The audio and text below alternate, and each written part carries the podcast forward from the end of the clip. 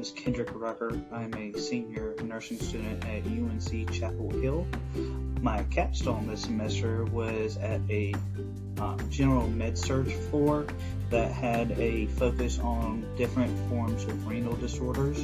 Um, this meant that I got to see a lot of um, forms of dialysis, uh, got to do some education on renal diet, and um, there were actually a surprising number of transplants on the floor. Um, I was able to see double lung transplant, um, multiple kidney transplants, and um, this was something that I found very interesting. My second rotation during my capstone will be in a PICU setting.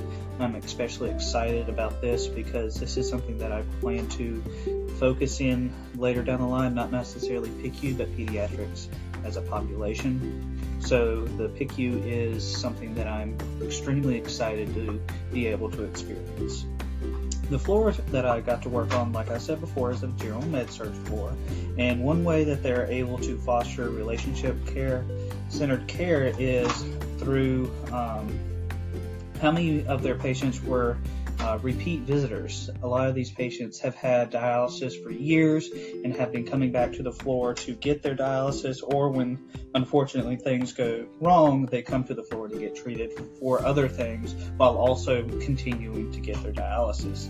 Um, this allows the staff to build a strong relationship with these patients. Now, other patients who are new to the floor don't miss out on this type of care. All the staff extend the same level of care to all of the patients that come. Um, this is made easier by the fact that the nurses uh, actually do bedside reporting at every single shift change. This allows for the patient to be a part of their care and is key to creating this patient-centered or relation-centered care. Another aspect of this floor that lends itself to fostering relationship care is the fact that the staff are all located on the floor. This includes the MDs and the med students who are actually located right next to the nursing stations.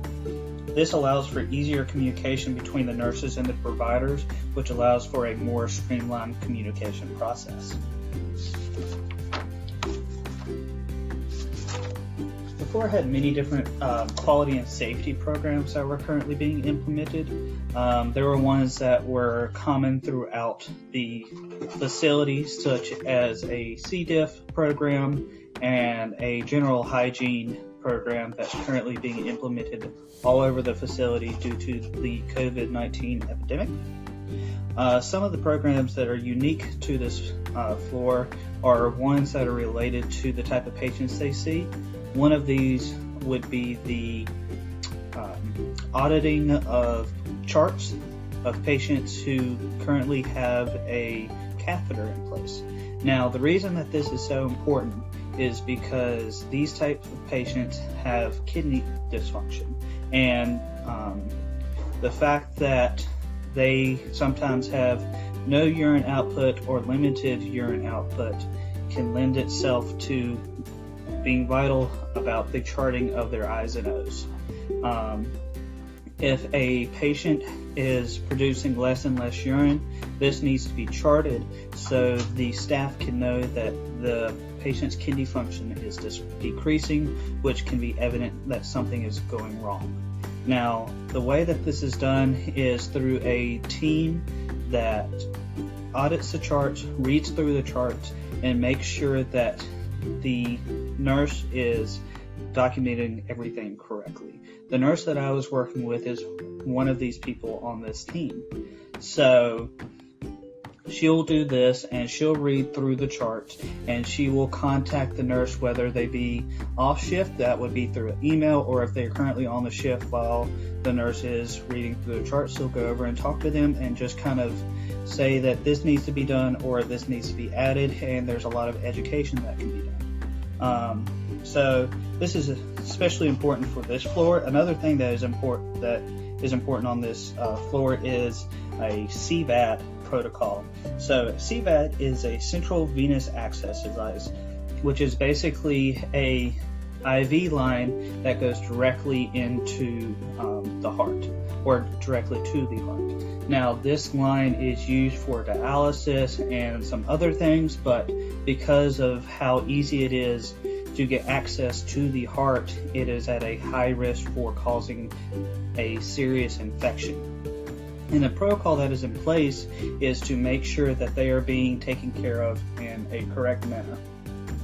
So this is making sure that the dressings are changed at an appropriate time and that the use of those CVADs is being done properly and maintaining a sterile uh, technique to make sure that the risk of infection is extremely low. And this is also done through charting and making sure that dates are written on the bandages when they're changed out so you know how long it has been there and if it needs to be changed again. Um, being a part of these teams definitely lends itself to being easier to climb the clinical ladder because you're a part of something important. And also, one of the things I thought that could be implemented on this floor is a program that looked at NA charting of I's and O's. Uh, this is something that would be extremely hard to do because some patients do not necessarily produce urine, and if it is, um, if there is any, it's hardly any at all. So this would be a difficult program to come up with, but I do think it would be effectively implemented on this floor and be extremely helpful. So overall, this floor has shown a great relationship-centered care approach to all of their patients. They also have a plethora of QI projects that are built around maintaining uh, proper care of their patients and making sure that things are being charted correctly. Uh, this seems like a great floor to work on, and everything on the floor is built around uh, even and clear communication between the staff and making sure that the patients receive the best care necessary.